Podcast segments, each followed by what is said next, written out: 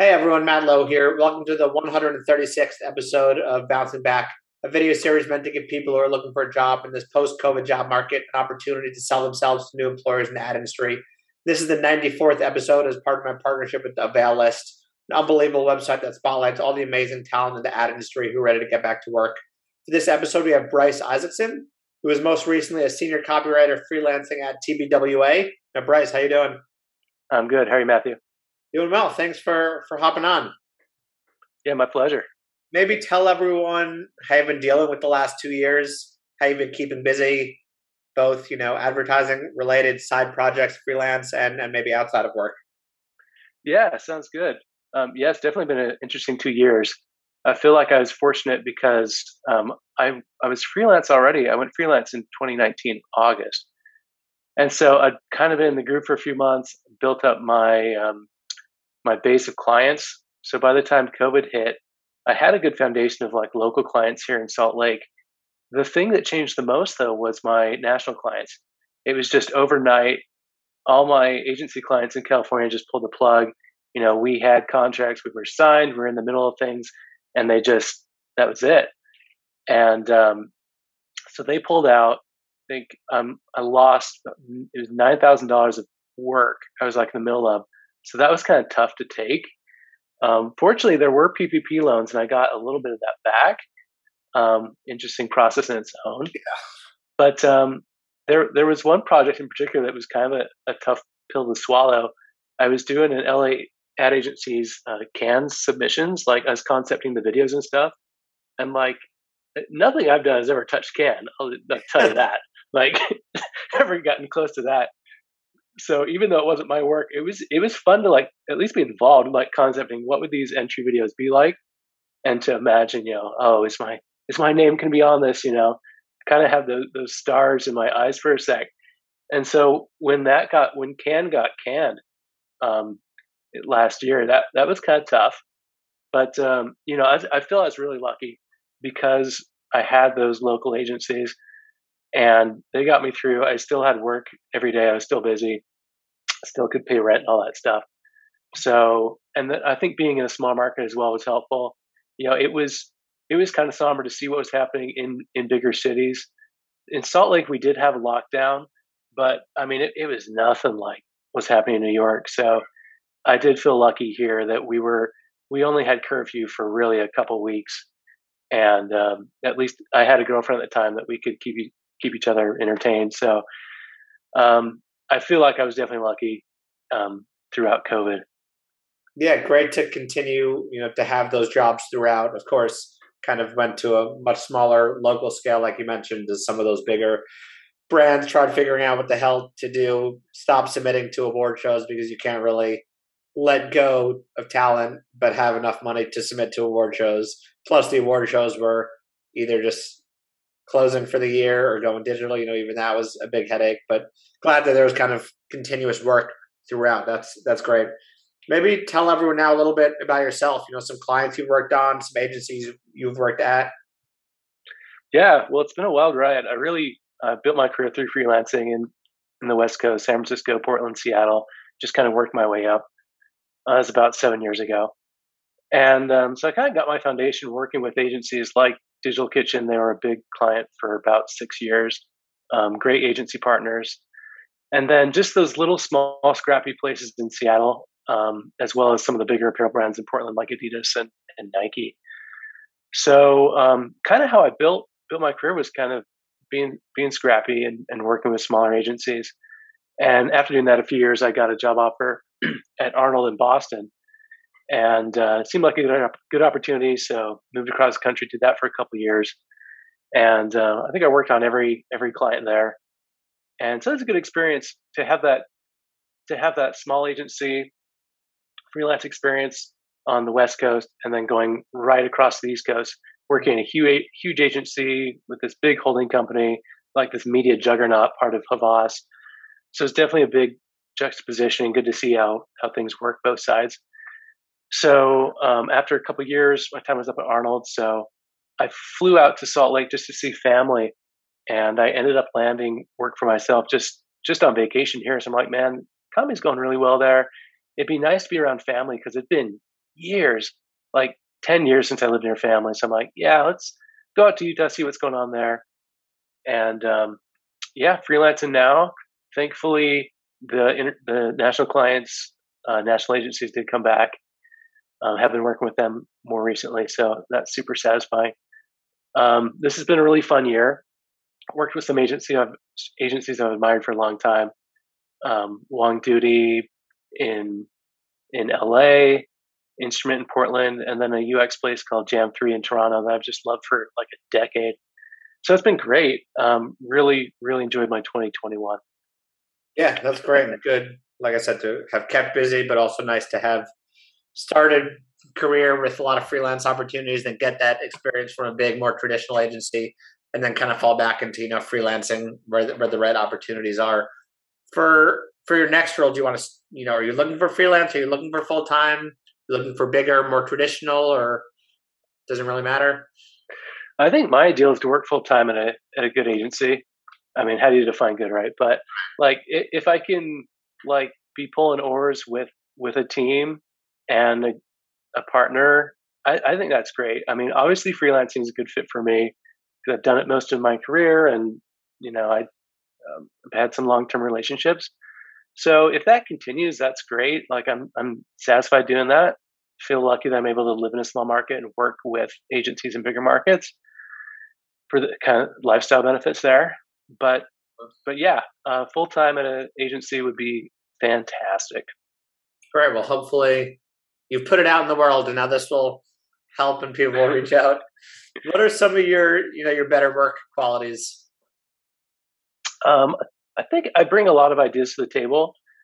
Um, whether it's headlines or just concepts for for campaigns, there's there's never a shortage of things to look at um, I always imagine it's kind of a dump truck that just like pours out.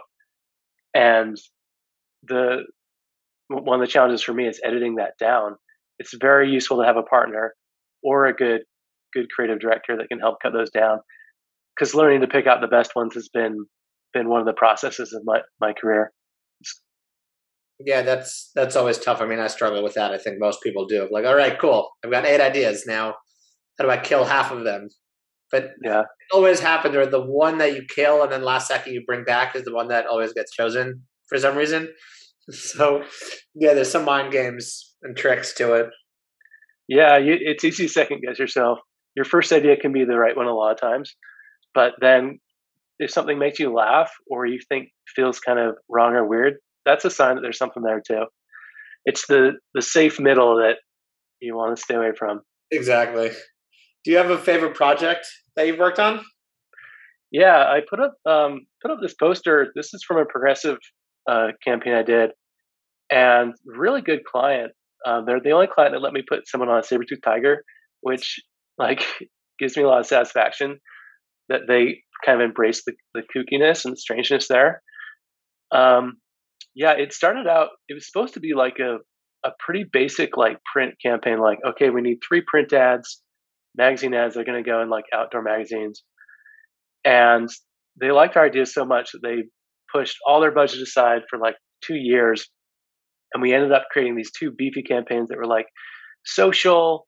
And in the end, there was like 14 print ads, just really nice executed stuff. Got some good illustrators, good photographers, and just a fun client to work for. Like a lot of times when you get client feedback, you're like, you know, what are they going to say? But like progressive, it was like I remember one of their pieces of feedback was like, "Can we put Easter eggs in our print ads?" Like, and we're like, "Yeah, we can put Easter eggs in. I'm sure." So really fun. Um, it definitely helps that they have a lot of money, um, a lot of experience.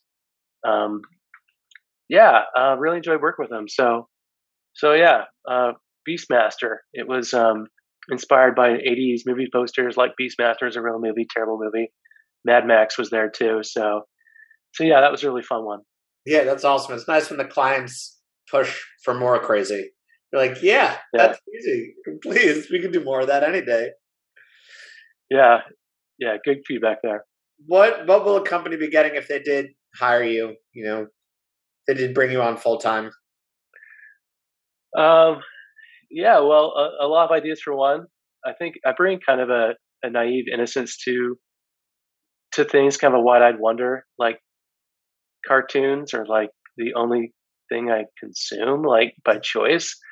The rest is like, oh, I need to be part of pop culture. I should probably, you know, watch this, watch that. But yeah, on my own, I'm like watching cartoons, Cartoon Network, and so there's a lot of like, I think, wide-eyed, like childlike innocence, um, and I think you can see that a little bit in the the progressive progressive stuff. Yeah, really, really cool, and I think being able to think like that, you know, of course, every agency wants to bring people in like that, so so that's great. Maybe tell me what you know. So you were born in Denver but raised in Argentina. What kind of background does that you know now have you bring to the work? Because that kind of broadened how you view brands, the world, etc. Yeah, for sure. It it was a wild experience because I went from a very very white, very homogenous um, like childhood, elementary school, down to Buenos Aires, Argentina, which is a completely different culture, different language, obviously. And yeah, I think that experience of being an outsider has been helpful because I mean, no matter where I go, very few people grew up in in South America. And while I haven't done a lot of multicultural Hispanic or Hispanic marketing, um, yeah, it's it's helpful. It's helpful to see things as an outsider, have that unique perspective. Yes. My uh, my childhood in Argentina is is is definitely always going to be part of me. Yeah, that's great. I mean, just having that experience and, and traveling and seeing how other people live, et cetera, just only helps the brain and helps kind of broaden how we how we think and, and view things. So that's great. And then you went to uh, VCU, right, to Brandcenter also? Yeah. Yeah, out in Richmond, Virginia. It was wild. The, yeah, it's a good school. They um, give you a good foundation for creative thinking. Just being able to not get writer's block. I think uh, writer's block is something I've heard of, but I do not think I've ever experienced. Just because of that foundation, the the foundation of looking at problems a different way, or like just continuing to do research and learn more about more the, about the product. Like you can always learn more, and by doing that research, your your subconscious just does its work and and kind of generates those more creative ideas. Yeah, that's great. I mean, I love love that, and I love that that's what they're teaching. You know, when you do run out of ideas, or when your brain kind of turns off, how to keep it going. That's that's smart. What do you do outside of work? You touched on it a uh, little. Yeah, well, um, man, I, I got a puppy, so that's one pandemic puppy, and that's been crazy. But um, long term, I've actually been in the theater for a long time. I used to do a lot of acting. Like when I was at Brandcenter, I was doing improv comedy on the side. But I I decided in grad school that I didn't want to do acting anymore because I wanted to be more authentic, to use an overused term, but just more like genuine. And so I, I got into reviewing. So I've been reviewing theater for 11 years. So yeah, yeah, see a lot of shows and, and write about them. That's cool. Again, nice little practice for writing outside of the, the day-to-day client briefs and mandates, but getting to flex some creativity in a, in a unique way. So yeah, I love that. And you get to see shows while doing it. So super cool. Yeah, yeah, for sure. Broaden the horizons. Totally. The last question, really, for me is if there's a dream client, agency, brand, someone you want to give a little shout out to. Yeah, uh, definitely have a dream agency. Adam and Eve, DDB London. Boy, do I love them. Oh man. I mean, okay, they worked with Wes Anderson, which if they weren't on your radar before, yeah, you know, they were then.